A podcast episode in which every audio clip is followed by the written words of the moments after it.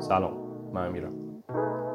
وقتی یکی از ما یک کمکی می‌خواد و میاد سمت ما و درخواست کمک می‌کنه ما شرایط رو بررسی می‌کنیم و یه پیشنهاد یا یه نصیحتی بهش می‌کنیم. خیلی وقتا اگه طرف رو دوباره ببینیم که همون مشکل رو داره ناراحت میشیم. این که ما بهت گفته بودیم که من بهت گفته بودم این کار کن چرا گوش ندادی؟ من فکر کنم این رفتار اشتباهه حداقل به دو دلیل. دو دلیلی که حداقل خودم تونستم تشخیصش بدم. یک شاید ما اشتباه می‌کنیم. شاید ما کسی هستیم که داره اشتباه می‌گیره. شاید پیشنهاد ما و ادوایس ما اینجا اشتباه بوده.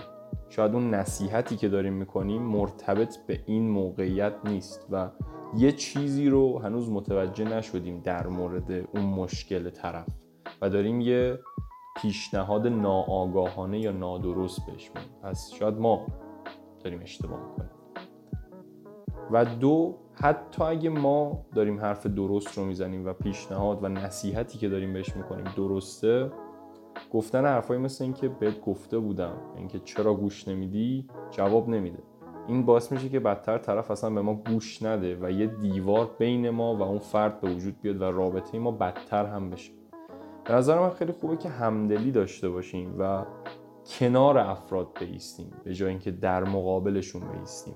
به جای اینکه بخوایم کمک کنیم و دستشون رو بگیریم کنارشون وایسیم و طرف حس کنه که ما بخشی از تیم اون هستیم. طرف فکر کنه که ما باهاشیم. بنابراین اگه به حرف ما گوش نداده هیچ مشکلی نداره. بتونه راحت صحبت کنه و بگه به این دلیل من به اون حرفت گوش ندادم.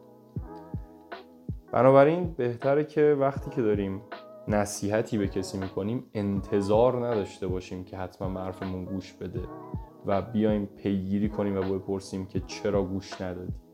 چون این بدتر هم رابطه رو خراب می‌کنه هم ممکنه اصلا ما در اشتباه باشیم. این چیزی که من فکر می‌کنم. شما چی فکر می‌کنید؟